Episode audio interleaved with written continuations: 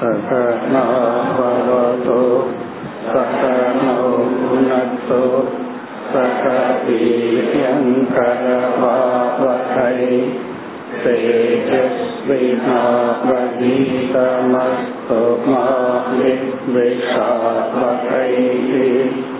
ॐ शान्ति शान्ति शान्तिः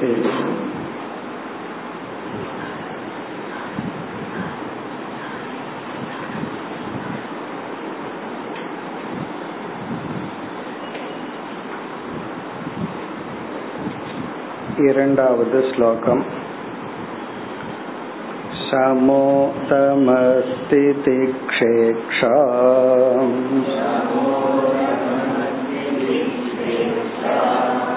तपसत्यं दया स्मृतिः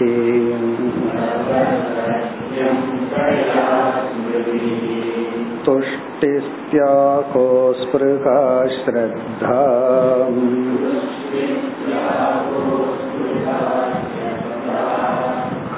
ह्रीर्दयाति स्वनिर्वृतिः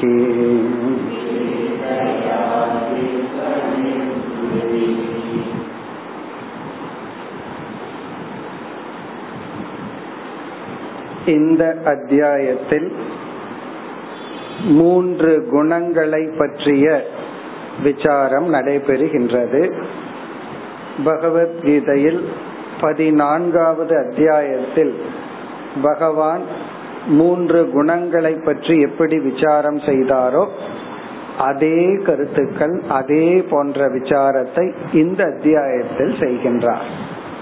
அங்கு ஒரு விதத்தில் செய்யப்பட்டு குணாதீத லட்சணத்துடன் முடிவடைந்தது. இங்கு வந்து வேறு விதத்தில் அங்கு சொல்லப்பட்டுள்ள பல கருத்துக்கள் பேசப்படுகின்றது. முதலில் ஆரம்பித்தார். அதாவது இந்த அத்தியாயத்தில் என்ன செய்ய போகின்றேன் என்ற பிரதிஜை செய்தார். குணானாம் அமிஸ்ராணாம் மூன்று குணங்கள் சத்துவம் ரஜஸ் தமஸ்.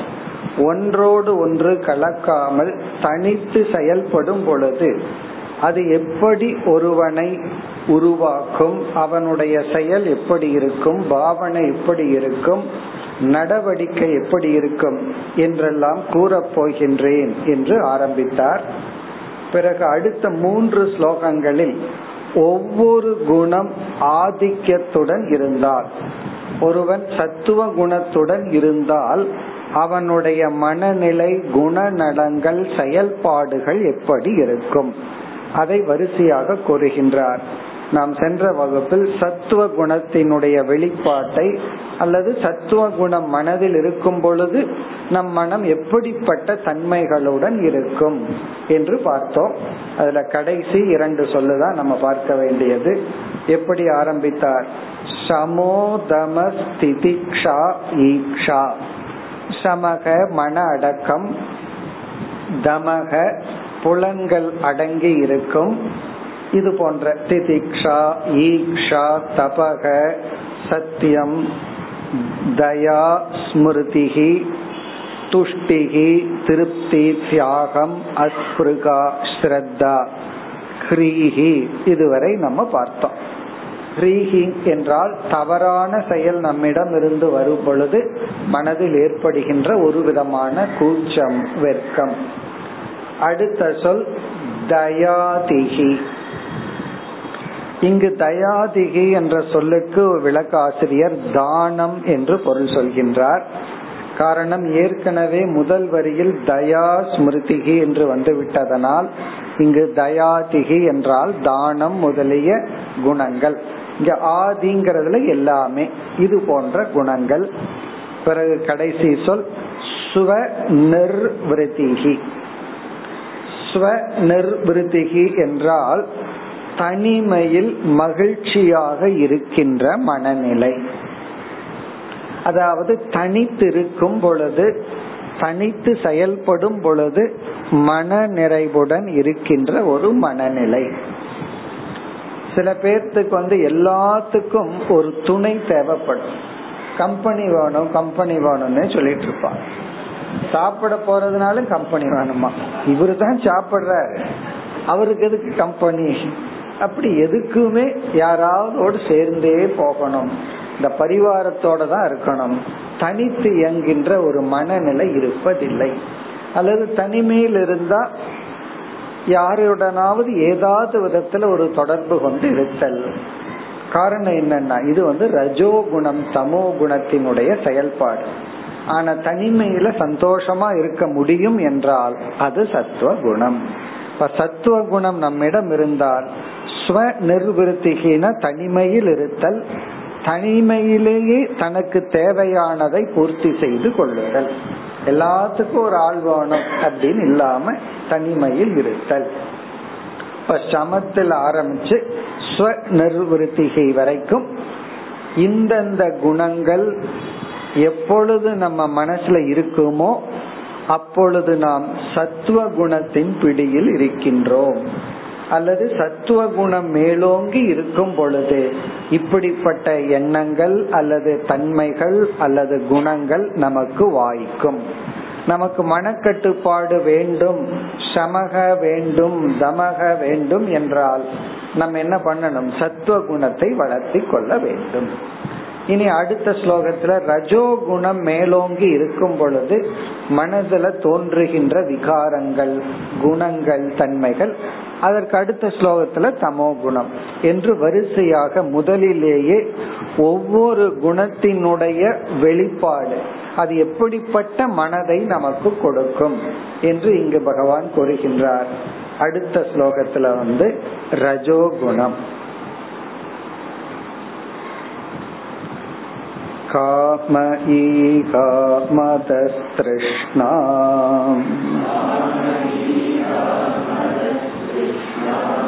स्तम्भ आशीर्भिता सुखम्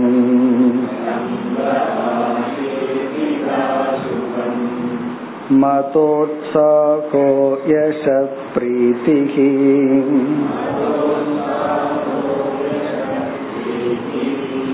हास्यं वीर्यं बलोद्यमः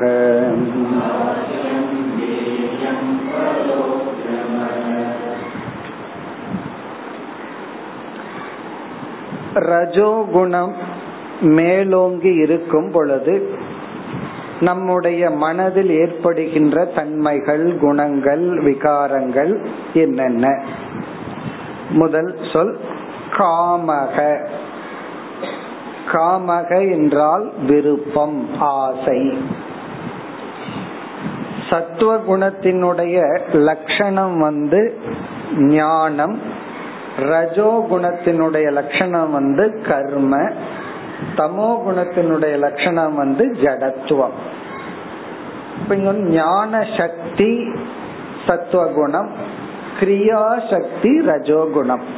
இப்ப ரஜோகுணத்தினுடைய லட்சணமுமே கிரியா சக்தி கிரியான செயல்படும் திறன் அல்லது செயல்படுதல். இந்த செயலுக்கு மூல காரணம் என்ன? அதுதான் இங்கு சொல்லப்படுகின்றது காமக ஆசை. இந்த ஆசை தான் நம்மை செயலில் தூண்டுகின்றது எந்த ஒரு செயலுக்கு முன்னாடியும் இதை செய்ய வேண்டும் என்ற ஒரு விருப்பம் ஒரு எண்ணம் மனசுல தோன்றி அந்த விருப்பம் தான் நம்மை செயலில் ஈடுபடுத்துகிறது. அது வந்து செயல்னு சொன்னா நம்ம உடனே தவறுன்னு நினைக்க கூடாது சாஸ்திரம் படிக்கணுங்கிற ஒரு ஆசை இருந்தாலும் ஒரு செயல்பட்டாலும் அதுக்கு காமன் தான் காரணம். இப்ப காம கர்ம கேதுகு இப்ப கர்ம ரஜோகுணத்தின் சொரூபம். அந்த கர்மத்துக்கு காரணம் காம. அதனால பகவான் வந்து ரஜோகுணம் மேலோங்கி இருந்தா இவன் சும்மா இருக்க மாட்டான் செயல்படுவான். அந்த செயலுக்கு காரணமான ஆசையானது அவனுக்கு தோன்றும். பிறகு இந்த ஆசையையே சத்துவம் ரஜஸ் தமஸ்னு பிரிக்கலாம். சாத்விகமான ஆசை ராஜசமான தாமசமான ஆசைன்னு பிரிக்கலாம். பொதுவா பகவான் சொல்றார் காமக ரஜோகுண சொரூபம் ஆசைப்படுதல். இது வேணும் இதை அடையணும் இதை செய்யணும் என்று சாமான்யமான ஆசை. இதுல வந்து அந்த அளவோட இருந்துட்டா தவறு கிடையாது. அதனாலதான் நம்ம புரிந்து கொள்ள வேண்டும். ரஜோகுணம் தமோ குணம் முற்றிலும் தவறானது என்று கிடையாது. ரஜோகுணமும் நமக்கு கொஞ்சம் தேவை தமோ குணமும் தேவை. சத்துவ குணம் கண்டிப்பா அதிகமாக தேவை. இதுல என்னன்னா ரஜோகுணத்தினுடைய தமோ குணத்தினுடைய நெகட்டிவ் ஆஸ்பெக்ட் தான் நமக்கு அதிகமாக வரக்கூடாது. அதனால் இங்க வந்து காமக. பிறகு அடுத்தது ஈகா ஈகா என்றால் கர்ம செயல். இந்த இடத்துல ஈகான ஆக்டிவிட்டி செயல்படுதல். ஈகா செயல். அதுக்கு வந்து கிரியா என்று சொல்லலாம். ஆனா இந்த இடத்துல பகவான் வந்து இந்த நெகட்டிவ் அம்சத்தை கொஞ்சம் அதிகமா சொல்கிறார். இந்த ரஜோகுணம் அதிகமா இருந்தா எப்படி எல்லாம் நாம் தூண்டப்படுவோம்? செயல்பாடு இருக்கும் குணம் இருக்கும். இங்க ஈகா என்றால் அதிக சேஷ்டா தேவைக்கு மேல செயல்பட்டு கொண்டிருத்தல். அதிகமான செயல் ஓவர் ஆக்டிங் ஓவர் ஆக்டிங் அப்படின்னா என்ன அர்த்தம்? ஓவர் டைம் எல்லாம் சொல்றோம் இல்லையா? நீ இவ்வளவு நாளா உழைச்சா போதுன்னு கவர்மெண்ட் சொல்லி இருக்கு ஆனாலும் ஓவர் டைம் உழைச்சின்னா உனக்கு டபுள் சேலரினா உழைக்க வேண்டிய நேரத்துல தமோ குணத்தில் இருந்துட்டு அப்புறம் இவர் ஓவர் டைம்ல போய் வேலை செய்வார். ஓவர் டைம் ஓவர் ஆக்டிவ் அல்லது வந்து விருதா சேஷ்டா விருதா சேஷ்டா அப்படின்னு சொன்னா ஒரு பிரயோஜனமும் இல்லாமல் ஏதாவது பண்ணிட்டு இருக்கிறது. சம்திங் ஏதாவது பண்ணணும். கை வந்து ஏதாவது பண்ணிட்டு இருக்கணும் சும்மா இருக்க கூடாது இல்லையா பஸ் டிக்கெட்டையாவது எடுத்து கிழிச்சிட்டு இருக்கணும் சில சமயம் கிளாஸ் முடிஞ்சு போனா டிக்கெட் கிழிச்சு கிடக்குது. காரணம் என்னன்னா எதையாவது ஒண்ணு பண்ணிட்டு இருக்கணும் அப்படி ஈகா என்றால் அதிக சேஷ்டா அல்லது விருதா சேஷ்டா. சேஷ்டான ஆக்டிவிட்டி செயல். தேவையில்லாத வேலையை செய்யறது. அல்லது வந்து அதிகமாக செயல்படுதல். இதெல்லாம் ஈகா. ரஜோகுணம் அதிகமா இருக்க இருக்க நம்ம வந்து செயல்பாடுகள் அதிகமா இருந்து கொண்டே இருக்கும். அப்ப என்ன பண்ணணும்? சத்துவ குணம் இருந்ததுன்னா அது வந்து ரஜோகுணத்தை கண்ட்ரோல் பண்ணி இதோட போதும் அப்படின்னு நிறுத்த பிறகு மதக. மதக என்றால் கர்வம். அகங்கா அகம்பாவம். அவனுக்கு ரொம்ப அகம்பாவம் நல்லா சொல்லுவோமே. அப்படி கர்வப்படுதல். மதக. நம்ம லோக்கல் லாங்குவேஜ்ல சொல்லணும் அப்படின்னா திமிருன்னு சொல்லுவோமே அதுதான். என்ன அப்படி சொன்னா தான் புரியும். கொஞ்சம் வந்து எல்லா மனசுக்குள்ள தன்னை வந்து ஒரு உயர்வா நினைச்சிட்டு தான் பெரிய ஆளு. ஏன்னா ரஜோ குணத்துல இருக்கிறவன் வந்து அடுத்தது பகவான் சொல்ல போறார். இவன் வந்து பணம் ரொம்ப சம்பாரிச்சிருவான். சும்மா இருக்க மாட்டானே. தமோ குணத்தில் இருக்கிறவன் சும்மா தான் இருப்பான். சத்துவ குணத்தில் இருக்கிறவன் அது வேற விதத்துல சும்மா இருப்பான். இவன் வந்து ரொம்ப ஆக்டிவிட்டிஸ் பண்றதுனால பணம் எல்லாம் கைக்கு வந்துடும் உடனே என்ன ஆகும்னா ஆட்யக நான் வந்து ஒரு பெரிய பணக்காரன். அல்லது வந்து இவ்வளவு பதவியில இருக்கிறேன் என்ற ஒரு விதமான கர்வம். அந்த கர்வம் தான் மதக. இது வந்து ஒரு பாவனை. இந்த ரஜோகுணம் நமக்கு கொடுக்கிற ஒரு நெகட்டிவ் பாவனை வந்து கர்வம். அடுத்தது வந்து திருஷ்ணா. இந்த இடத்துல திருஷ்ணா என்றால் போதும் என்ற மனநிலை இல்லாதது. ந அலம் புத்திகி திருஷ்ணா அப்படின்னா திருப்தி இல்லாத மனசு திருப்தி படாத மனம். போதும் அப்படின்னு மனசு வந்து ஒரு நிறைவடையாது. எவ்வளவு கொடுத்தாலும் இன்னும் கொடுத்திருக்கலாமே இன்னும் கொஞ்சம் கொடுத்திருக்கலாமே இப்படியே மனசு நினைச்சிட்டு இருக்கோம் இந்த உன்னம் கொடுக்கலாம்னா லாபத்துல சொல்ற அடிக்கடி கொடுத்தா அப்படி நினைக்காது. லாபம் வந்து இன்னும் கொஞ்சம் கிடைச்சிருக்கலாமே இன்னும் கொஞ்சம் கிடைச்சிருக்கலாமே என்று ஒரு திருப்தி இல்லாத மனநிலை. சில பேர் வந்து வாழ்க்கைக்கு எவ்வளவு தேவையோ அதெல்லாம் இருக்கும். இருந்தாலும் பத்தாது போராது போராதுன்னே நினைச்சிட்டு இருக்கிறது. சில பசங்கள் அப்படித்தான். தொண்ணூறு மார்க் வாங்கிட்டு அழுதுட்டு இருப்பான். ஒருத்தன் நாற்பத்தஞ்சு மார்க் வாங்கிட்டு ரொம்ப சந்தோஷமா விளையாடிட்டு இருப்பான். அடைய வேண்டியதை அடைஞ்சிட்டோம் அப்படின்னு. இவனுக்கு வந்து என்னன்னா இவ்வளவு இது ஒரு அதிருப்தி. இன்னொரு பத்து மார்க் கிடைக்கலையே. இன்னொரு பத்து மார்க் கிடைக்கலையே. இது என்ன அப்படின்னா இது வந்து ரஜோகுணம். அப்ப திருஷ்ணான்னா இந்த இடத்துல அதிருப்திகி. அதாவது ஓகே நமக்கு கிடைச்சது போதும் என்ற ஒரு மனநிலை இல்லாமை. இது வந்து முயற்சிக்கு முன்னாடி அல்ல ரிசல்ட் கையில வரும் பொழுது இந்த பாவனை வந்து ரிசல்ட் கையில வந்ததுக்கு அப்புறம் நம்ம ஒன்றும் பண்ண முடியாது. அப்ப நம்ம நிறைவோடு ஏற்றுக்கொள்ள வேண்டும்.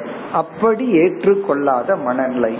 அதனாலதான் ரஜோகுணத்தில் இருக்கிறவங்க என்னைக்குமே மனசுல வந்து ஒரு டிஸ்சாட்டிஸ்பாக்சன் திருப்தி இன்மையுடன் தான் இருப்பார்கள். அடுத்தது வந்து ஸ்தம்பக. ஸ்தம்பக அப்படிங்கறதனுடைய பொதுவான பொருள் வந்து ஒரு குச்சிய போல அதாவது வளைஞ்சு கொடுக்கிற தன்மை இல்லாமல் ஒரு பிடிவாதமா இருக்கிறது விட்டு கொடுத்து போகாம இருக்கிறது. ஸ்தம்பகன குச்சின்னு அர்த்தம். அதாவது வந்து குச்சினா காஞ்ச குச்சி வறண்ட பசுமையா இருக்கிற குச்சி நல்லா வளைஞ்சு கொடுக்கும். மூங்கில் கூட பசுமையா இருக்கும் பொழுது அப்படியே வளைஞ்சு கொடுக்கும். ஆனா அதுவே காஞ்சிடுது அப்படின்னு சொன்னா அதான் ஸ்தம்பக. அதனாலதான் கோயில்ல வந்து நிக்கிறது பேரு ஸ்தம்பம் எல்லாம் சொல்றது இப்ப இது என்னன்னா வளைஞ்சு கொடுக்காதது. வளைஞ்சு கொடுக்காததுன்னு என்ன அர்த்தம்? அவர் பக்கத்துல போனா வளைஞ்சு கொடுக்காததுன்னு லிட்டர் எல்லாம் கிடையாது. ஒரு முடிவு வந்து அவர் எடுத்துட்டாருன்னு சொன்னா அந்த சூழ்நிலையில அந்த முடிவை கொஞ்சம் மாத்துனா அவருக்கும் மற்றவங்களுக்கு நல்லதுன்னா அதை மாத்தணும். கொஞ்சம் விட்டு கொடுக்கணும். அப்படி இல்லாம நான் சொன்னது சொன்னதுதான். இவர் ஏதோ ஒரு வாக்கு கொடுத்துட்டாருன்னா மாறவே மாட்டாராம். அதனால வந்து நான் வாக்கு கொடுத்தது கொடுத்ததுதான். என் வாயிலிருந்து வந்தா வந்ததுதான் அப்படின்னு சொல்லிட்டு வளைந்து கொடுக்காமல் சூழ்நிலைக்கு தகுந்த மாதிரி அட்ஜஸ்ட் பண்ணி போகாத தன்மை. ஸ்தம்பக. அது ஒரு பொருள். இனி ஒரு பொருள் வந்து இது ஒரு விதமான கர்வம். ரொம்ப ஒரு வணங்காமுடின்னு சொல்றோம்ல அதுதான். ஸ்தம்பகன பணிவின்மை யாரையும் வணங்காத ஒரு தன்மை. யாரையாவது பார்த்து அப்படியே தலையை தூக்கி நிமிர்த்தி காட்டுறது. நீ பெருசா நான் பெருசா அப்படிங்கிறது. ஸ்தம்பக. அதாவது வந்து கொஞ்சம் வளைஞ்சு கொடுக்கறது இல்லைன்னா என்ன அர்த்தம்? பணிவின்மை உடல் அளவுல பணிவில்லாமல் நடந்து கொள்ளுதல். பெரியவர்கள் இடத்துல வந்து கொஞ்சம் அடக்கொடுக்கமா பவ்யமா இருக்கணும்ல அப்பதான் இவர் வந்து அப்படியே நிப்பார் நிமிர்ந்து நிப்பார். இது. பிறகு அடுத்தது வந்து ஆஷீஹி. ஆசீகி என்றால் காமிய பிரார்த்தனை. காமிய பக்தி. ஆசீகி காமிய பிரார்த்தனை காமிய பக்தி. இவர்களுடைய பக்தி வந்து காமியமா இருக்கும். இவர்களுடைய பூஜை இதெல்லாம் சகாம பக்தியா இருக்கும். சத்துவ குணத்தில் இருக்கிறவன் நிஷ்காம பக்தி செய்வான். ரஜோ குணத்தில் இருக்கிறவனுடைய பக்தி வந்து சகாம. இந்த அத்தியாயத்துல வந்து பக்திய மூணா பிரிச்சு பகவானே சொல்ல போற சாத்விக பக்தி எது ராஜச பக்தி எது தாமச பக்தி எதுன்னு பதினான்காவது அத்தியாயத்துல கீதையில பகவான் சொல்லல. ஆனா இங்க அந்த பக்திய மூணா பிரிச்சு சொல்ல போற இங்க ஆசிகி அப்படின்னா காமிய பக்தன். இப்ப இவனுடைய பூஜைகள் இவனுடைய விரதங்கள் இதெல்லாமே காமியமா தான் இருக்கும். கோயிலுக்கு போறதோ விரதங்கள் இருக்கிறதோ பூஜைகள் பண்றதோ சாண்டிங் பண்றதோ இந்த மாதிரி ஒரு பக்தி சம்பந்தமான ஏதாவது இருந்ததுன்னா அவர் உள்ள மோட்டிவ் வந்து ஏதாவது ஒரு அனாத்ம விஷயத்தை அடையிற லட்சியமாகத்தான் இருக்கும். இப்ப ஆசிஹி. ஆசிஹின சகாம பக்தி. அடுத்தது பிதா. பிதா. பிதாங்கிறத ரெண்டு கோணத்துல சொல்லலாம். ஒன்று வந்து விஜயானமய கோஷத்துல சொல்லணும் அப்படின்னா அதாவது புத்தியின் அடிப்படையில சொல்லணும் என்றால் இவர்கள் வந்து துவைத தத்துவத்தில் இருப்பார்கள். இருமை விதான வேற்றுமை நான் வேறு ஈஸ்வரன் வேறு ஜெகத் வேறு என்ற இருமைங்கிற தத்துவத்தை தான் இவங்க புத்தி புரிஞ்சுக்க முடியும். அத்வைதத்தை புரிஞ்சுக்கிற சக்தியற்ற மனநிலை. அத்வைதத்து மேல கோபமே வந்துடும் எப்படி நம்மளும் பகவானும் ஒண்ணுன்னு சொல்லலாம் என்று. பிதா என்றால் பேத புத்திகி யாரிடத்தில்? ஈஸ்வரனிடத்திலும் ஜீவனும் பேதம்னு தான் இவங்கள் ஏற்றுக்கொள்வார்கள். அந்த மனநிலையில தான் இவர்கள் இருப்பார்கள். அப்ப தத்துவ ரீதியாக அறிவு பூர்வமாக இவர்கள் வேற்றுமையை தான் ஏற்றுக்கொள்வார்கள். அங்கு அத்வைதத்தையோ ஒற்றுமையோ ஏற்றுக்கொள்ள மாட்டார்கள். பிறகு இரண்டாவது பொருள் மனோமய கோஷத்திலிருந்து சொல்லணும் அப்படின்னா பிதா என்றால் இந்த வீட்டுக்குள்ளேயும் சரி ஆபீஸ்லயும் சரி எல்லா இடத்துலயும் பார்த்தோம்னா பலர் வந்து இந்த குரூப்பிசம்னு சொல்றது. யாரோ ஒருத்தர் சேர்ந்து குரூப்பா ஃபார்ம் பண்ணிக்குவாங்க. இந்த இன்டர்னல் பாலிடிக்ஸ் சொல்றோம் இல்லையா? அப்படி வந்து யாரோ ஒரு கட்சியில சேர்ந்து கொண்டு மற்றவர்களை எதிர்த்தல்.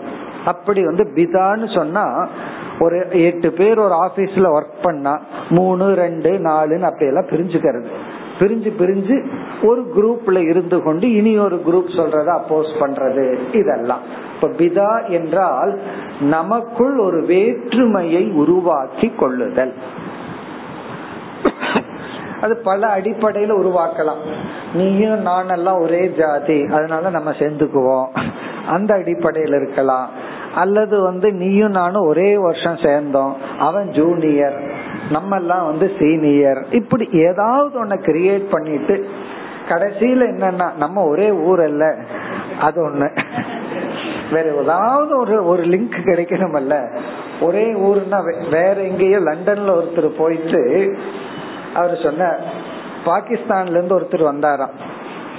நம்ம இந்தியா அங்க ரெண்டு பேரும் நம்ம எல்லாம் ஒரே ஏசியன் நம்ம ஒரே கண்டத்தை சேர்ந்தவங்கன்னு அங்க நட்பு வந்துச்சான் இங்க அங்க போய்தான் இங்க ஒற்றுமை ஆகுது அப்படி ஏதோ ஒரு விதத்துல ஒரு ஐடென்டிபிகேஷனை கிரியேட் பண்ணிட்டு ஒரு குரூப்பிசம் நீ நானு நல்லா பிரிஞ்சுக்கிறமல்ல அதெல்லாம் எல்லாத்துக்கும் நல்லா தெரியும். சொசைட்டில வாழ்பவர்களுக்கு ஒவ்வொரு சூழ்நிலையிலயும் ஒவ்வொரு ஒரு பிரிவை உருவாக்கி கொள்ளுதல்.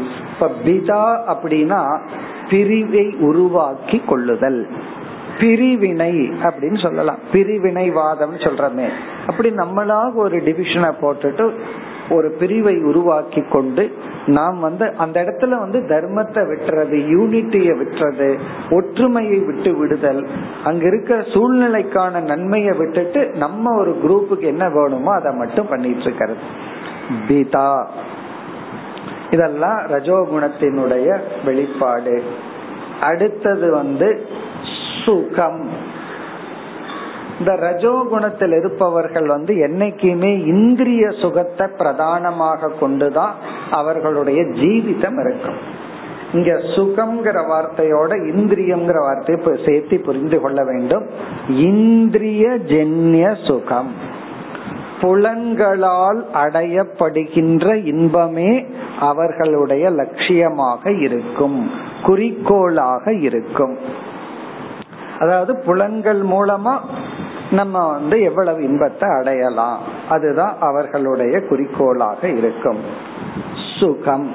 ஏன்னா இந்த ரஜோகுணத்தில் இருக்கிறவங்களுக்கு அந்த சுகம்தான் சுகமா தெரியும். ஒரு புஸ்தகத்தை படிக்கலாம் அப்படிங்கிற சுகம் இருக்காது. அல்லது ஜபம் பண்ணலாம் தியானம் பண்ணலாம் அல்லது தியாகம் பண்ணலாம் விட்டு கொடுக்கலாம் அதெல்லாம் இருக்காது. பிறகு என்னன்னா எதுல சுகம்? புலன்கள் பொருள்களோடு சேர்க்கையினால் வருகின்ற சுகத்தை நாடி இருப்பார்கள். பிறகு இரண்டாவது வரையில் மதோத்சாக மத உற்சாக மதோத்சாக என்றால் கர்வத்தினால் இவர்கள் நடந்து கொள்கின்ற நடவடிக்கைகள். மதம்னா இங்க கர்வம். உற்சாகனா கர்வத்தின் தூண்டுதலால் தன்னை நடத்தி கொள்கின்ற விதம். அதாவது வந்து அரகன்ஸ் மனசுக்குள் இருந்தா ஒன்று. அது வந்து முதல்லயே சொல்லிட்ட. மதக அப்படின்னு சொன்னா மனசுக்குள் இருக்கிற கர்வம். மதோத்சாகன அந்த கர்வம் செயலாக வெளிப்படும். அந்த தனக்கு எல்லாம் தெரியும் தான் தான் பெரியாள்னு நினைச்சிட்டு செயல்படுதல் தன்னை செயலில் காட்டிக் கொள்ளுதல் சில பேர்த்துக்கு வந்து அந்த இடத்துல இருந்தா தன்னுடைய எக்ஸிஸ்டன்ஸ காட்டிக்கணுங்கிற ஆசை இருக்கு. இந்த குவைட்டா அமைதியா இருக்கிற இடம் தெரியாம இருக்கிறதுக்கு சில பேர்த்துக்கு தெரியாது. தான் இருக்கிறேன் அப்படிங்கறத நாலு பேர்த்துக்கிட்ட காட்டிக்கணும். அதனால சில பேர் என்ன பண்ணுவாங்க தெரியுமா? வேணும்னு ஒரு கிளாஸையாவது போட்டு உடைப்பாரு. என்ன பாப்பாங்கல்ல அப்புறம் உடனே சாரின்னு சொல்ற அட்டென்ஷன் சீக்கிங் எல்லாம் தன்னை பாத்துறணும் அதுக்கப்புறம் நடக்கிற நடையே ஒரு மாதிரியா இருக்கும். ட்ரெஸ் அப்படி இருக்கும். பேச்சு அப்படி இருக்கும்.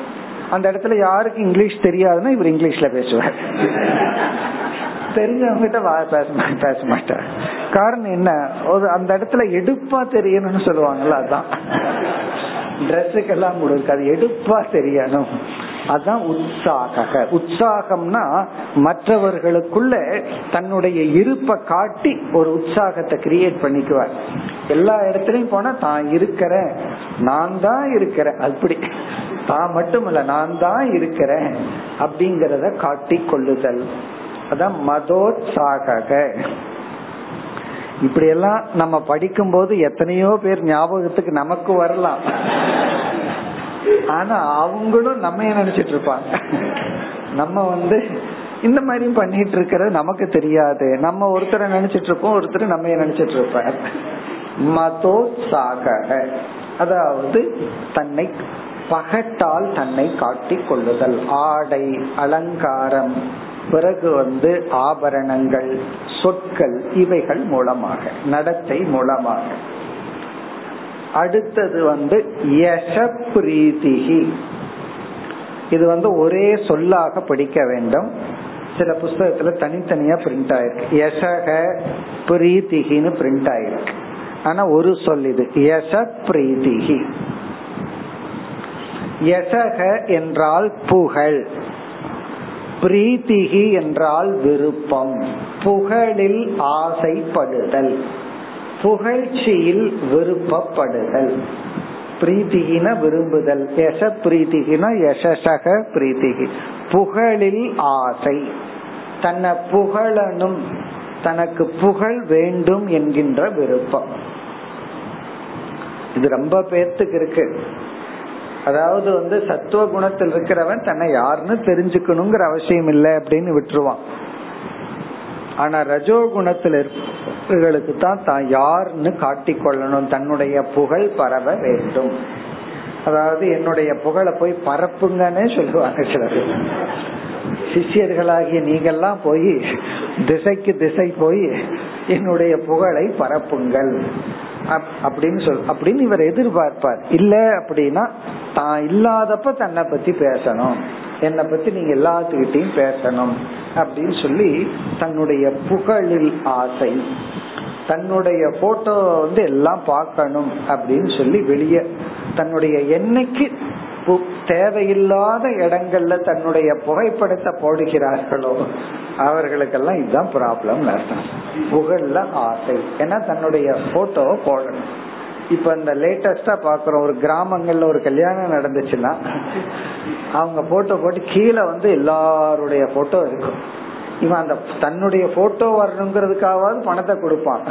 ஆனா உண்மையிலேயே இவனுடைய போட்டோ இவனை தவிர யாரும் பார்த்துக்க மாட்டாங்க. ஆனா போகும்போது வரும்போது இவன் மட்டும் இவன் போட்டோவை மட்டும் பார்த்துட்டு இருப்பான். ஆனா அங்க பாக்குறதுக்கு வேற ஆள் இருக்காது. இதெல்லாம் என்னன்னா யச பிரீதிகி தன்னுடைய போட்டோ வரணும்.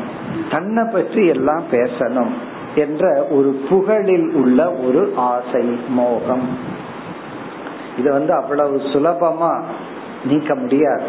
இந்த புகழ்ல ஆசை போகணும் அப்படின்னா சத்துவ குணம் வந்து முழுமையா ஆசை போகணும் அப்படின்னா ஞானமே வந்தாகணும்.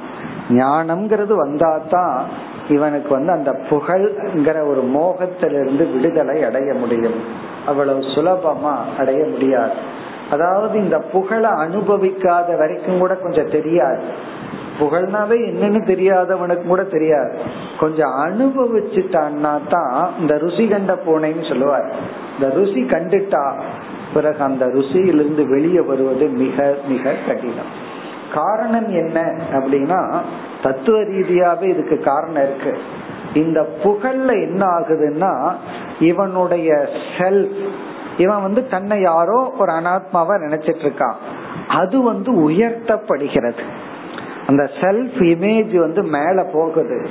இவன் ஏற்கனவே இவனுடைய ஆழ்ந்த மனசுல செல்ஃப் இமேஜே கிடையாது. அதாவது தன்னை பத்தி ஒரு ஒரு ஒரு பரிதாபத்துக்குரியவனா நினைச்சிட்டு இருக்கிறான் அது இவன் அறியாம அது துக்கப்படுத்திட்டு இருக்கு யாராவது தன்னை புகழ்ந்த உடனே ஒரு மதுவை போல கொஞ்ச நேரத்துக்கு கிக்கு இருக்குமோ அது போல கொஞ்ச நேரத்துக்கு இவன் ஆமா நான் நல்ல ஆள் தான் நான் பெரிய ஆள் தான் நான் மேலானவன் தான் நான் உயர்ந்தவன் தாங்கிற ஒரு எண்ணத்தை கொடுத்து ஒரு சந்தோஷத்தை கொடுக்குது. அப்ப புகழ் என்ன பண்ணுதுன்னா ஒரு விதமான சுயமான மகிழ்ச்சிய கொடுக்குது. இந்த மகிழ்ச்சியை அவன் புகழ் மூலியமா வாங்கிட்டு கொண்டு இருக்கின்றான். அதை நம்ம சம்சாரம்னு சொல்றோம். காரணம் என்னன்னா புகழ்றவனுக்கு கொஞ்ச நேரத்துல போர் அடிச்சிடாத என்ன? உடனே என்ன பண்ண? கொஞ்ச நாள்ல அவன் இகழ ஆரம்பிச்சிருவான். அல்லது புரிஞ்சுட்டா போதும் புகழ் நின்றோம் இவர் யாருன்னு புரியாத வரைக்கும் தான் புகழ்ந்துட்டு இருப்பான் இவரை யாருன்னு புரிஞ்சுட்டா புகழ் கிடைக்காது. பிறகு வந்து இரட்டிப்பு துக்கம் நமக்கு வரும். ஆத்ம ஞானம் என்ன பண்ணுதுன்னா யாருமே உன்னை புகழ வேண்டாம். ஸ்வே மகிம்னி. நீ உன்னிடத்திலேயே பெருமிதத்துடன் இருப்பாய். அப்ப நம்மிடத்திலேயே ஒரு பெருமிதத்தை ஞானம் கொடுக்குது. நம்மிடத்துல ஒரு பெருமிதத்தை தற்காலிகமா புகழ் கொடுக்குது. இந்த ஆத்ம ஞானம் கொடுக்கறத புகழ் கொடுக்கறதுனாலதான் புகழ்ல இருந்து வெளியே வர்றது கஷ்டம். ஆத்ம ஞானம் வந்து அகம் விரக்ஷசிய ரேரிவா. அப்ப எவ்வளவு தூரம் தன்னை ஒரு செல்ஃப் ரெஸ்பெக்ட்ல இருக்கார் அவர். அப்படி ஒரு புகழ்ச்சிய கொடுக்குது. ஆனா இந்த புகழ் வந்து பொய்யான புகழ். அதிலிருந்து மீள்வது மிக மிக கடினம். இனி அடுத்தது ஹாஸ்யம். ஹாஸ்யம். ஹாஸ்யம் என்றால் சிரிப்பு கேலி அப்படின்னு சொல்றது.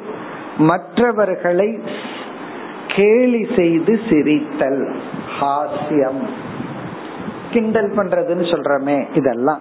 மற்றவர்களை வந்து சிரிக்க வைப்பதற்காக மற்றவங்களை சிரிக்க வைப்பதற்காக ஏதோ ஒன்றை மற்றவர்களை தாழ்த்தி சிரிக்க வைத்தல்.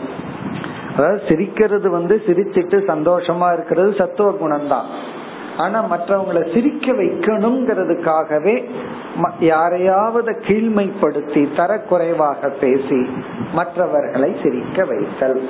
அப்ப ஹாஸ்யம் என்றால் மற்றவர்களை புண்படுத்தி அல்லது கீழ்மைப்படுத்தி சிரிப்புக்கு உள்ளாக்குதல். அல்லது ஒருவர் ஏதாவது அவர்களுடைய ட்ரெஸ்ஸோ அல்லது ஏதாவது தலையில முடியலன்னு வச்சுக்கோமே இந்த மாதிரி ஏதாவது ஒண்ணு இருந்ததுன்னா அதை பார்த்து சிரித்தல். அத கேலி கூத்தாக்குதல். ஹாஸ்யம். அடுத்தது வந்து வீரியம். இங்க வீரியம் என்றால் வீரியம்ங்கிற வார்த்தைக்கு ஸ்ட்ரென்த் சக்தி அப்படின்னு அர்த்தம். இங்கு விளக்கம் சொல்லும் பொழுது தன்னுடைய சக்தியை வெளிக்காட்டி கொள்ளுதல். அதாவது எக்ஸ்பிரசிங் ஒன்ஸ் பவர் தன்னிடத்துல ஏதாவது ஒரு சக்தி இருந்தால் அது எப்ப தேவையோ அப்ப பயன்படுத்துறது தான் நியாயம். ஆனா அது தேவை இருக்கோ இல்லையோ மத்தவங்க கிட்ட காட்டி கொள்ளுதல். தன்னிடத்துல ஒரு கலை ஞானம் இருந்தா அது எல்லாத்துக்கும் எங்கிட்ட இருக்கு அப்படின்னு முதல்ல காமிச்சர் இவருக்கு பாட தெரிஞ்சதுன்னா எங்க போனாலும் முதல்ல ஒரு பாட்டு பாடிடுவார். அவங்க கேக்குறதுக்கு ஆள் இருக்கா இல்லையா? அது கிடையாது. ஒரு பாட்டு பாடிடணும். ஏன்னா இது எனக்கு தெரியும். டிராயிங் கெப்பாசிட்டி இருந்ததுன்னா வரைபடம் அழகா வரைகிறதுக்கு சக்தி இருந்துச்சுன்னு சொன்னா எங்க போனாலும் சரி. ஒரு பேப்பர் வாங்கி வரைஞ்சு காமிச்சார். இப்படி தன்னுடைய பவர் தன்னுடைய சக்தியை வெளிப்படுத்தி கொள்ளுதல். நம்ம கிட்ட ஒரு சக்தி இருந்தா அது தேவைங்கும் போதுதான் வெளிப்படுத்தணுமே தவிர இல்லாத போது அது இருந்து இல்லாத மாதிரி பேசாம இருக்கணும். ஆனா ரொம்ப பேர்த்துக்கு அந்த சக்தி இல்லை. இருக்கிற சக்திய பேசாம வச்சுக்கிற சக்தி கிடையாது. யாருக்கு என்ன சக்தி இருக்கோ அதை வெளிப்படுத்தி கொள்ளுதல். வீரியம். எக்ஸ்பிரசிங் தி பவர் தன்னுடைய பவரை வெளிக்காட்டி கொள்ளுதல் இனி அடுத்தது பலோத்தியமாக பல உத்தியமாக இதனுடைய பொருள் மிக மிக கோரமான செயலில் ஈடுபடுதல். கோரமா ஓவர் ஆக்டிவிட்டி கடினமா கோரமான செயலில் ஈடுபடுதல். பலம் அப்படின்னு சொன்னா ஸ்ட்ரென்த் அர்த்தம் அதிகம்னு அர்த்தம். உத்தியமகன எஃபர்ட் அதான் அதிகமான செயலில் ஈடுபடுதல். இந்த காட்டுத்தனமான்னு சொல்லுவாங்க அதான். காட்டுத்தனமா நடக்கிறான் சில பேர் சாப்பிட்றதே காட்டுத்தனமா சாப்பிடுவார் ஒரு இட்லிய முழுசா எடுத்து உள்ள தள்ளுவார்கள் அப்படி ஒரு செயலை கோரமா பண்றது? சாப்பிடுறதுங்கிறது எவ்வளவு ஒரு மென்மையான செயல். அது கொஞ்சம் அழகா பண்ணலாமே. அப்படி இல்லாம அந்த கை நிறைய எடுத்து கையில உருட்டி உருட்டி லட்டு யானைக்கு கொடுப்பாங்க தெரியுமா? அது போல ஒரு பெருசா எடுத்துட்டு வாய் எவ்வளவு பெருசா திறக்க முடியுமோ திறந்து உள்ள அப்படியே தள்ளுறது. இப்படி வந்து செயல் கோரமாக இருத்தல். இது வந்து எக்ஸாம்பிள் சாப்பிடுறது முதல் கொண்டு. இவர் எதை பண்ணினாலும் கோரமா தான் பண்ணுவார். எதை பண்ணினாலும் அது செயல்படுற விதம் இருக்கே அது கொஞ்சம் கோரமா இருக்கும். இவருடைய அன்பை காட்டுறதும் கூட யாராவது வந்தா ஓங்கி ஒரு அடி காரணம் என்ன? அன்பு. அப்படி தன்னுடைய அன்பை வெளிப்படுத்துறதும் கூட கோரமா வெளிப்படுத்துறது. அல்லது கடினமான சொல்லல வெளிப்படுத்துறது. அதாவது வந்து ஒரு உரிமையா கண்டிக்கலாம். அந்த உரிமையா கண்டிக்கிறதும் கூட கொஞ்சம் ஒரு ஒரு ஸ்டெப்புக்கு மேல போய் கண்டித்தல். இப்படி வந்து பலோத்தியமகன சாதாரணமா செய்ய வேண்டிய செயலையே கொஞ்சம் ஒரு கோரமாக செய்தல் விகாரமாக செய்தல் அதிகமாக செய்தல். அல்லது ஒரு செயலை வந்து அஞ்சு நிமிஷத்துல செஞ்சு முடிக்க முடியும்னா கோரமா ஒரே நிமிஷத்துல செஞ்சு முடிக்கிறது. அல்லது அரை மணி நேரம் செஞ்சுட்டே இருக்கிறது. அதுவும் திரும்ப திரும்ப செய்யறது அல்லது ரொம்ப குவிக்கா முடிக்கிறது. குவிக்கா முடிக்கிறது நல்லதுதான். பட் அதை அதுக்கு எவ்வளவு டைம் கொடுக்கணுமோ அப்படி நிதானமா செய்யணும். அப்படி இல்லாமல் இருத்தல். அப்படி எல்லா விஷயத்திலையும் இப்ப லேட் ஆயிடுதுன்னு சொல்லி சில பேர் பட்டன் போடுறது சரி ஷர்ட் போடுறது சரி வீட்டு விட்டு வெளியே ஒடியாடுறது சரி எல்லாமே ஒரு அவசர அவசரமா பண்றமல்ல. அதுதான் பலோத்தியமாக உன்னுடைய எஃபர்ட் வந்து ஓவரா இருக்கிறது. அதான் பலோத்தியமாக இதெல்லாம் என்னன்னா ரஜோகுணம் நமக்கு இருக்கும் பொழுது நம்முடைய குணங்கள் செயல்பாடுகள் தன்மைகள் இப்படி இருக்கும். பகவான் வந்து இந்த அத்தியாயம் மூலம் இதுதான் சொல்ல போறார். இனிமேல் மேற்கொண்டு பகவான் பிறகும் விளக்க போறார். இனி அடுத்தது வந்து சுருக்கமாக தமோ குணத்திற்கு வருகின்றார். தமோ குணம் மேலோங்கி இருக்கும் பொழுது என்னென்ன குணங்கள் நடவடிக்கைகள் செயல்கள் அடுத்து நான்காவது ஸ்லோகம் क्रोधो लोभो नृतं हिंसा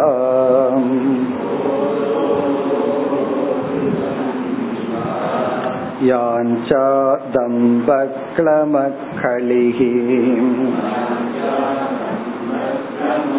दम्बक्लमखलिः शोकमोहो विषादार्ती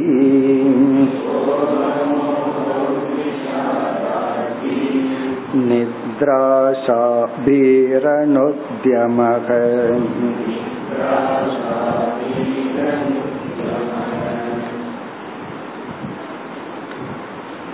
தமோ குணம் மேலோங்கி இருக்கும் பொழுது நம் மனதில் வருகின்ற சில குணங்கள் தன்மைகள் செயல்பாடுகள் பாவனைகள் சிலதெல்லாம் இது வந்து ரஜோகுணத்தோட சேர்ந்து இருக்கும்.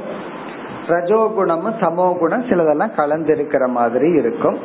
பிறகு தமோகுணம் என்றால் அதற்குன்னு சில தன்மைகளும் இருக்கும். என்னென்ன?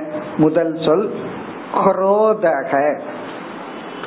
குரோதக என்றால் கோபம் அல்லது வெறுப்பு. பொதுவா குரோதக வந்து ரஜோ குணத்துல போடுறது வழக்கம். இப்ப ரஜோகுணத்தில் இருக்கிற குரோதம்ங்கிறது வந்து வெளிப்பட்ட கோபம். அந்த கோபம் வந்து எக்ஸ்பிரஸ் ஆகிட்டா அது ரஜோகுணம்னு சொல்லலாம். கோபத்தை உள்ள அடக்கியே வச்சு சில பேர் வந்து திட்டுறது கூட நமக்கு தெரியாம முணுமுணுத்துட்டே இருப்பார்கள். உள்ள திட்டிட்டு இருப்பான் அதெல்லாம் என்னன்னா அது வந்து தமோ குணம். உள்ள வந்து வெறுப்பையும் கோபத்தையும் வைத்திருத்தல். இவனுக்கு அதை வெளியே விடுறதுக்கும் கூட சக்தி இல்லை. ரஜோகுணம் இருந்தா தானே கொஞ்சமாவது வெளியே வரும். தமோ குணம் இருந்ததுன்னா கோபம் இருக்கும். அது வெளிப்படாமலே உள்ள இருக்கும். பிறகு கொஞ்ச நாளைக்கு அப்புறம் வெளிப்படும். அதனாலதான் ஆங்கர் வந்து பில்ட் இன் அப்படின்னு சொல்றது பில்ட் இன் அப்படின்னு சொன்னா நம்ம நம்ம இடத்துல ஒரு நண்பரோ இல்ல வீட்டுல இருக்கிற உறவினரோ ஒரு சின்ன விஷயத்துக்கு ரொம்ப பெருசா கோவப்பட்டு இருப்பார்கள் அப்ப நமக்கு நம்ம வந்து புரியாம சொல்லுவோம். இந்த சின்ன விஷயத்துக்கு ஏன் இவ்வளவு கோபம் வந்துச்சுன்னு? அந்த சின்ன விஷயத்துக்கு அது வரல. அது ஏற்கனவே பில்ட் ஆகி பில்ட் ஆகி உள்ள இருந்திருக்கு. அந்த நேரம் வந்த உடனே அந்த இடத்துல அது கிளிக் ஆயிடுச்சு. அதுக்கப்புறம் ஆரம்பிப்பார்கள். ரெண்டு வருஷத்துக்கு முன்னாடி. ரெண்டு வருஷத்துக்கு முன்னாடி இப்படி ஆரம்பிச்சது அப்படின்னு என்ன ரெண்டு வருஷமா பில்டப் ஆயிட்டே இருக்குன்னு அர்த்தம். அப்படி இங்க குரோதகன பில்டப்னு அர்த்தம். அதாவது வந்து அந்த கோபம் வந்து உள்ள அடக்கியே வச்சுக்கிறது. உள்ளேயே நம்ம வச்சிட்டு இருக்கிறது அது ஒரு நாள் வெடிக்கும்.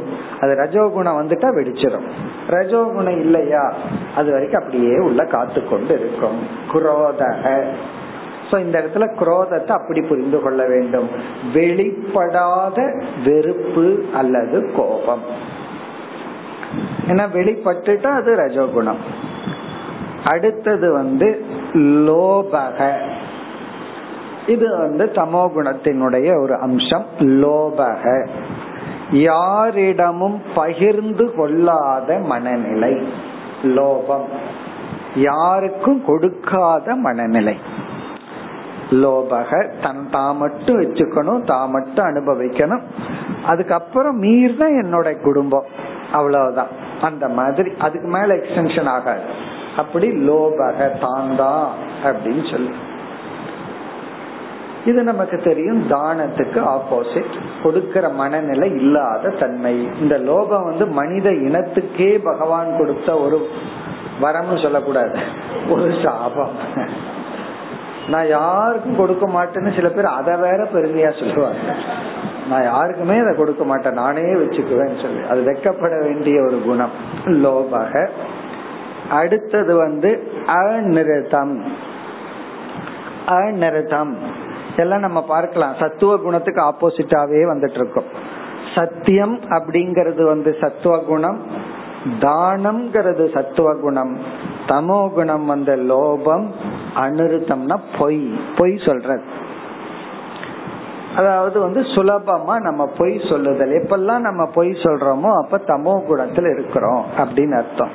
காரணம் என்னன்னா உண்மைய சொல்லணும் அப்படின்னா அதுக்கு தைரியம் வேணும். உண்மைய ஃபேஸ் பண்றதுக்கு தைரியமானோம். அந்த தைரியம் என்னைக்கு நமக்கு போகுதோ பயம் என்னைக்கு வருதோ அந்த பயம் இங்க சொல்ல போறாரு பீகின்னு சொல்லி அந்த பயமும் தமோ குணம். தமோ குணம் பயம்னா அந்த பயந்து கொண்டுதான் நம்ம பொய் சொல்றோம். அதனால யாராவது நம்ம இடத்துல பொய் சொன்னா நமக்கு ஏன் அவங்க மீது கோபம் வருது அப்படின்னா இத புரிஞ்சுக்காததுனாலதான். அதாவது தன்னை அவமதிக்கிறாங்க. என்ன அவமதிக்கிறாங்கன்னு நம்ம நினைச்சுக்கிறோம். ஒருத்தர் எங்கிட்ட பொய் சொல்லும் போது அவர் என்ன இன்சல்ட் பண்றாங்கன்னு நம்ம நினைச்சிட்டதுனால கோபம் வருது. பொய் சொல்றவங்க கிட்ட கோபம் வருது. நாம புரிஞ்சுக்க வேண்டியது அவர் பொய் சொல்லுவது என்னை அவமதிப்பதற்காக அல்ல உண்மையை சந்திக்கும் சக்தி அவரிடத்தில் இல்லை. உண்மையை சந்திக்கிற சக்தி இல்லாதனால பொய் சொல்ற. அல்லது என்ன புரிஞ்சுக்கிற சக்தி அவரிடத்தில் இல்லை. உண்மையை சொன்னா நம்ம ஒண்ணும் பண்ணிட மாட்டோம். அல்லது தப்பா நினைச்சிட மாட்டோம். அல்லது வந்து அப்படியே பனிஷ்மெண்ட் கொடுத்தாலும் அது அவங்க நன்மைக்காகத்தான் இருக்கும். அதை புரிஞ்சுக்கிற சக்தி இன்மைன்னு புரிஞ்சிட்டோம்னா யாராவது நம்ம கிட்ட பொய் சொன்னா நமக்கு கோபம் வராது. சில பேர் எங்கிட்ட பொய் சொன்னா மட்டும் எனக்கு கோபம் வந்துடும் அப்படின்னு சொல்லிட்டு இவரு போய் எல்லாத்திட்டையும் போய் சொல்லிட்டு இருப்பாரு. இவரு பொய் சொல்லலாம். இவருகிட்ட யாருமே பொய் சொல்லக்கூடாது. அதுக்கும் தவறான புரிந்து கொள்வதுதான் காரணம். அப்ப இங்க நம்ம என்ன புரிஞ்சுக்கணும்? தமோ குணம்தான் பொய் சொல்வதற்கான மூல காரணம். அனர்த்தம். அடுத்தது வந்து ஹிம்சா. தமோ குணத்தில் இருப்பவர்கள் மற்றவர்களை ஹிம்சைப்படுத்துவார்கள். ஹிம்சா. இந்த ஹிம்ச வந்து வெளிப்படைய பண்ணிட்டா உண்மையிலேயே அது வந்து ரஜோகுணத்துக்கு போகும். அந்த ஹிம்சைக்கான மூலம் இருந்ததுன்னா அது வந்து தமோ குணம் ஏன்னா ஹிம்சைன்னு ஒரு செயலா வெளிப்படுத்திட்டு அது ரஜோகுணம். ஆனா ஹிம்சைனா மற்றவங்களுடைய ஹிம்சைய இவர்கள் வந்து பொருள்படுத்த மாட்டார்கள்னு புரிஞ்சுக்கணும். இந்த தமோ குணத்துல இருக்கிறவங்க வந்து யாராவது ஹிம்சப்பட்டு இருந்தா கஷ்டப்பட்டு இருந்தா அதற்கான எந்த விதத்திலும் நிவர்த்திக்கு முயற்சி செய்ய மாட்டார்கள். மற்றவங்களுடைய துயரத்தை பார்த்துட்டு பேசாம இருப்பார்கள். அதாவது இதையெல்லாம் நம்ம படிக்கும் போது சத்துவ குணத்தோட பார்த்து பார்த்து தலைகீழா பார்க்கணும். அங்க வந்து தயா இங்க வந்து ஹிம்சா. அது தயான்னு புரிச்சுக்கணும் இந்த இடத்துல ஹிம்சைய வந்து கருணை இன்மை என்று புரிந்து கொள்ள வேண்டும். அதாவது பாசிட்டிவா போய் ஒருத்தரை ஹிம்சப்படுத்துறது வந்து ரஜோகுணம் தான் ஆனால் ஒருத்தர் ஏற்கனவே துயரப்பட்டு இருக்கும் போது அதற்கான எந்த முயற்சி எடுக்காம படுட்டுமே கஷ்டப்பட்டுட்டுமே அப்படின்னு வேடிக்கை பார்த்துட்டு இருந்தோம்னு வச்சுக்குவோமே. அது வந்து தமோ குணம். நம்ம எத்தனை பேர் ஆக்சிடென்ட் ஆச்சுன்னா அல்லது கஷ்டப்பட்டா அல்லது யாராவது கீழே விழுந்தா பார்த்துட்டு இருக்கிறவங்க எத்தனை பேர் உதவி செய்யறவங்க எவ்வளவு பேர்? கேட்டா இவருக்கு அதுக்கு சில லாஜிக் எல்லாம் இருக்கு. அது போலீஸ் எல்லாம் வந்தா ப்ராப்ளம் அப்படின்னு ஏதாவது ஒரு ரீசன் சொல்லிட்டு போயிருவார்கள். ஆனா போய் உதவி செய்யற மனநிலை யாருக்கு இருக்கு? அந்த மனநிலை இல்லாததுதான் ஹிம்சா. இப்ப மத்தவங்க கஷ்டப்பட்டு இருக்கும் பொழுது இவர்கள் அதை பார்த்து கொண்டு இருப்பார்கள். அடுத்தது வந்து யாஞ்சா. யான்சா என்றால் ரெண்டு பொருள் இதனுடைய நேரடியான பொருள் பிச்சை எடுத்தல். பிச்சை எடுத்தல். இப்ப இங்கேயும் கவனமா இருக்கணும். இது வந்து சந்நியாச தர்மமாக இங்கு சொல்லப்படவில்லை. சந்நியாசி வந்து பிச்சை எடுத்தல தர்மமா சொல்லப்பட்டது காரணம் என்னன்னா நீ பணம் சம்பாதிக்க கூடாதுங்கிறது தர்மம் என்றால் பிறகு வந்து நீ வந்து யாசிக்கலாம். இங்க அதை பத்தி பேச்சில்லை. இங்க பிச்சை எடுத்தல் அப்படிங்கறத எப்படி புரிந்து கொள்ள வேண்டும்? எதை நாம் முயற்சியினால் பெற முடியுமோ அதை முயற்சியின்றி இலவசமாக பெற முயற்சி செய்தல். இங்க யான்சான இலவசமாக பெற முயற்சி செய்தல். இந்த ஃப்ரீ கிஃப்ட் இந்த ஃப்ரீ ஃப்ரீன்னு போட்டுட்டேன்னா எத்தனை வியாபாரம் நடக்குது? அந்த ஃப்ரீய எதிர்பார்க்கிறது தான் யாஞ்சா. அதாவது இலவசமா ஏதாவது கிடைக்குமா? அதை எதிர்பார்க்கிறது. இது வந்து கீழான குணம். அதாவது ஃப்ரீயா கிடைச்சா வாங்கிக்கிறது. என்ன கிடைச்சாலும் சரி ஃப்ரீயா வாங்கிக்கோ. உனக்கு தேவையா இல்லையா? அது ரெண்டாவது பட்சம் ஃப்ரீயா நீ என்ன கொடுத்தியனாலும் எனக்கு கொடு. இது வந்து தவறான ஒரு கீழ்த்தரமான ஒரு குணம். ஆனா இந்த உலகம் என்ன பண்ணிட்டு இருக்குன்னா அந்த குணத்தை முதலீடா வச்சு என்ன பண்ணுதுன்னா உனக்கு இதை ஃப்ரீயா கொடுக்கறேன் அதை ஃப்ரீயா கொடுக்கறேன். என்ன பண்ணுனா எனக்கு ஓட்டு போடு. அப்போ இது என்னன்னா மனிதனுடைய அந்த பலகீனத்தை பலமாக எடுத்து கொள்ளுதல். உண்மையிலேயே ஒரு சொசைட்டி நல்லா இருக்கணும் அப்படின்னா ஃப்ரீங்கிற அட்வர்டைஸ்மெண்ட் போகணும். சொசைட்டில வந்து கேம்பிளிங் இருக்க கூடாதுன்னு தானே நம்ம வந்து இந்த லாட்ரி சீட்டை எல்லாம் ஒழிச்சோம். காரணம் என்ன? ஒரு நல்ல ஹெல்த்தி ஆட்டிடியூடோட சொசைட்டி இருக்கணும் அப்படிங்கிறது உண்மையாக இருந்தால் இந்த ஃப்ரீயா கொடுக்கறதுங்கிற ஒரு கான்செப்டே தவறு. காரணம் என்ன? அது அவங்கள சோம்பேறி ஆக்குகின்றது பிறகு வந்து அந்த ஆட்டிடியூடே சமோ குணம் தான் ஃப்ரீயா கிடைக்குது. அப்படின்னு என்ன அர்த்தம்? மைண்ட்ல என்ன சைக்காலஜி உள்ள போகுது? உழைக்க வேண்டாம் ஆனால் உண்ண வேண்டும். நான் உழைக்க வேண்டாம். எனக்கு எல்லாம் கிடைச்சிடணும். சாப்பிட்டுட்டு தூங்கலாம். ஒன்னும் செயல் செய்ய வேண்டாம். அப்படிங்கிற ஒரு தவறான ஒரு பாவனையே வளர்க்கப்படுகிறது.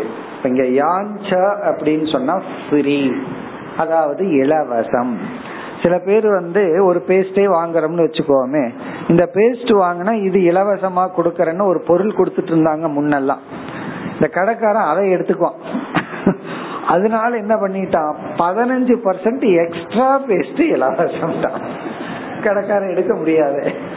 அப்போ அந்த இலவசத்தை திருடுறதுக்கு ஆள் இருக்கிறதுனால அந்த கம்பெனிக்காரன் என்ன பண்றான் நீ வந்து நூறு கிராமுக்கு காசு கொடு நான் நூத்தி பதினஞ்சு கிராம் பேஸ்ட் கொடுக்கறேன். இப்படி எல்லாம் அட்வர்டைஸ் பண்றாங்க. அப்ப நமக்கு என்னன்னா? பதினஞ்சு கிராம் எக்ஸ்ட்ரா வருது. பதினஞ்சு கிராம் எக்ஸ்ட்ராவுக்கு பல்லு விளக்கலாம். இது என்ன கேவலமான புத்தி? இதெல்லாம் என்னன்னா இதெல்லாம் சமோ குணம். இப்ப தமோ குணத்தில் இருக்கிறவன் தான் முயற்சி இல்லாமல் பெற்றுக்கொள்வான். அப்ப சந்நியாசம் வந்து பிச்சை எடுக்கலாம்னு சொல்லப்படுதுன்னா அதனாலதான் சந்நியாசத்துல வந்து எவ்வளவு தேவையோ அதைத்தான் யாசிக்கணும். அதற்கு மேல தனக்கு வந்து யாசிக்க கூடாது வேண்டான்னு சொல்லணும். அப்படி அது வந்து ஒரு தவம். அது எந்த ஆங்கிள் தவம்னா என்னால உழைச்சு சம்பாதிக்க முடியும் ஆனா நான் என்னுடைய உழைப்பை சம் பொருளுக்காக பயன்படுத்தவில்லை. மோக்ஷ புருஷார்த்தத்திற்காக பயன்படுத்துகின்றேன். அப்ப ஒரு சன்னியாசி வந்து தன்னுடைய காலத்தையும் உழைப்பையும் இதைவிட மேலான லட்சியத்துக்காக உயர் முயற்சி பண்றேன். அப்படின்னா வாழ்க்கைக்கு தேவையானதுக்கு என்ன பண்ணலாம்னா நீ வந்து பிக்ஷை எடுக்கலாம். இப்போ அது வந்து ஒரு பெரிய தபம். ஆனா இந்த இடத்துல யாஞ்சான்னு சொன்னா இல்லறத்தில் இருந்து கொண்டு அல்லது ஏதோ ஒரு ஆசிரமத்தில் இருந்து கொண்டு முயற்சியை கொடுக்காமல் லோபத்தினால் இலவசமாக பொருள்களை பெறுதல். ஒரு ஃப்ரெண்ட்ஸோட நம்ம போய் காஃபி சாப்பிட்றோம் அல்லது ஹோட்டல்ல சாப்பிட்றோம் ஒரு முறை நீ கொடுக்கணும் அடுத்த முறை நம்ம கொடுக்கணும்.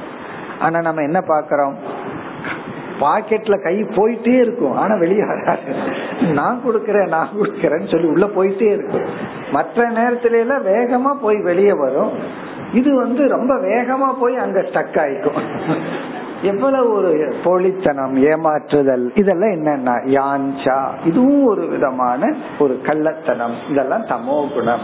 அதாவது வந்து இலவசமாக பெறுதல். அந்த இலவசமா பெற்ற இவருக்கு ஜீர்ணிக்குது அதுதான் தமோ குணம். சத்துவ குணத்தில் இருக்கிறவங்களுக்கு ஜீர்ணிக்காது. மனசை உறுத்திட்டே இருக்கும். நம்ம வந்து தேவையில்லாம இந்த இந்த இடத்த எடுத்துட்டோம். தேவையில்லாம அவர்களிடத்துல நம்ம ஒரு ஒரு ஃபேவரை அடைஞ்சிட்டோங்கிற ஒரு ஒரு உறுத்தல் இருக்கும். இவங்களுக்கு அது இருக்கவே இருக்காது. அதுதான் சமோ குணம். யாஞ்சா. பிறகு அடுத்தது வந்து தம்பக. தம்பக என்றால் ரஜோகுணத்துல இருந்தா வெளிப்படுத்தி கொள்ளுதல். தமோ குணத்துல இருந்தா இல்லாத பெருமையை தன்னிடம் இருக்கிறதாக காட்டிக்கொண்டு பெருமை அடைதல். இந்த ரஜோ குணத்துல இருக்கிறவன் உழைச்சு அட்லீஸ்ட் அவனுடைய கர்வத்துக்கு ஒரு காரணம் இருக்கும். நாலு படிச்சிருப்பான் வித்யா கர்வம் இருக்கும். இவன் ஒன்னும் தெரியாத புஸ்தகத்தை கையில் அடிச்சிட்டு இருப்பான். ஏன்னா எனக்கு தெரியும் அப்படின்னு சொல்லி பொய்யாக தன்னுடைய பகட்டை காட்டி கொள்ளுதல் அதுலயும் ஒரு பொய். அது சங்கரர் சொல்லுவார் வித்தியமான அவித்தியமான நிமித்தம் அப்படிம்பார். வித்தியமானம்னா உன்னிடத்துல இருக்கிற பெருமையை நினைச்சு நீ கர்வப்படுற. அவித்தியமானம்னா இல்லாத பெருமையை இருக்கிற மாதிரி நீ நினைச்சிட்டு கர்வப்பட்டு கொள்ளுதல். இப்ப தம்பகன கர்வம். இல்லாத தகுதிக்கு இவர் வந்து பெருமைப்பட்டு கொள்ளுதல். தன்னை உயர்வாக நினைத்தல். தம்பக பிறகு அடுத்தது கிளமக அடுத்தது வந்து கிளமக கிளமக என்றால் இது உடல் சம்பந்தப்பட்டது. பிசிக்கல் பாடி அன்னமய கோஷம் ஸ்தூல உடலோடு சம்பந்தப்பட்டது. கிளமகன்னு சொன்னா மனதிற்குள் எப்பொழுதுமே தன்னுடைய உடல் வந்து சோர்வடைந்ததாக ஒரு எண்ணம். ஆல்வேஸ் டயர்ட் ஏதாவது கேட்டீங்கன்னா ரொம்ப டயர்டா இருக்கேன். இந்த வார்த்தை தான். என்ன பண்ணுன ஒண்ணு இல்ல சாப்பிட்டேன். ஒரு வடை சாப்பிட்டேன். ரொம்ப டயர்டா போச்சு. ஏதா கேளுங்க ரொம்ப டயர்டா இருக்கு டயர்டா இருக்கு. அதாவது சோர்வாக உணர்தல். எப்பொழுது பார்த்தாலும் நான் ரொம்ப டயர்டா இருக்கேன். சோர்ந்து இருத்தல் இவர் டயர்டா இருக்கலாம். ஏதாவது ஒரு பத்து கிலோமீட்டர் நடந்துட்டு வர்றாரு மலை ஏறிட்டு வர்றாரு. அல்லது நாலு மணி நேரம் சாண்டிங் பண்றாரு. கீதா ஃபுல்லா பாராயணம் பண்ணிட்டார். பதினெட்டு அத்தியாயம். அதுக்கப்புறம் போய் அவர்கிட்ட ஒரு ஸ்லோகம் சொல்லுங்கன்னா எப்படி சொல்லுவாரு. டயர்டா இருக்குன்னு சொல்லலாம். அது ஓகே ஆனா இவர் வந்து காலையில எந்திரிச்சு ஃப்ரெஷ்ஷா டயர்டா தான். எல்லா நேரமும் டயர்டு தான். அதான் கிளமாக இப்படி தன்னைத்தானே ஒரு ஃபீல் பண்ணிக்கிறது. இது சாதாரண விஷயம் அல்ல இதுக்கு வந்து தமோ குணம் இருந்தா தான் முடியும். இல்ல அப்படின்னா இது முடியாது. அதாவது ரஜோகுணத்தில் இருக்கிறவன் எந்த நேரத்திலையும் அலர்ட்டா இருப்பான். தூங்கும் போதுமே அலர்ட்டா இருப்பான். இவன் வந்து எல்லா நேரத்திலையும் ரொம்ப டல்லா டயர்டா இருக்கிறது. அதுதான் கிளமக. அடுத்தது வந்து கலிகி. கலிகி.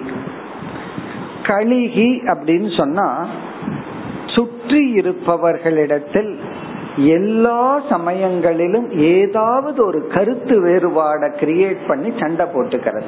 ஃபைட் ஏதாவது ஒரு விதத்துல சண்டை போட்டுக்கிறது. கழுகி. ஒரு காரணமும் இருக்காது. ஏதாவது ஒரு விதத்துல சண்டை போட்டுக்கிறது. ஒரு முறை வந்து ஒருவர் வந்து டூ வீலர்ல ரொம்ப வேகமா போனார். பக்கத்துல ஆட்டோ ஏதோ நின்றுட்டு இருந்துச்சு. உடனே பிரேக் போட்டு நிறுத்திட்டார். அடிக்கல. அந்த ஆட்டோ டிரைவர் இவர்கிட்ட சண்டை போடுறாரு. நீ உன் அடிச்சிருந்தா என்ன ஆகும் அப்படின்னு இவரு தான் பிரேக் போட்டு நிறுத்திட்டாரு. இவர் சொல்றாரு நான் தான் நிறுத்தி இல்ல இவ்வளவு வேகமா நீ வந்த. அடிச்சிருந்தா என்ன ஆகும்னா? அதாப்பா அடிக்கலையே. இது என்ன இதான் கலிகி. சண்டைக்கு காரணமே இல்லை. மேபி அவர் கொஞ்சம் வேகமா வந்தது தப்பா இருக்கலாம்.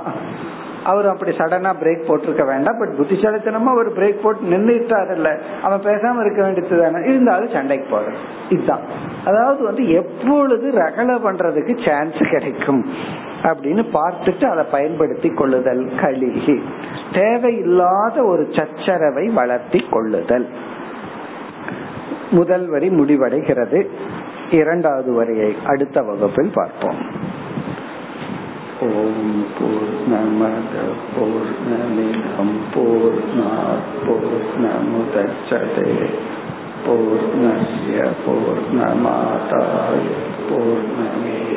பூர்ணமேவாவசிஷ்யதே ஓம் சாந்தி சாந்தி சாந்தி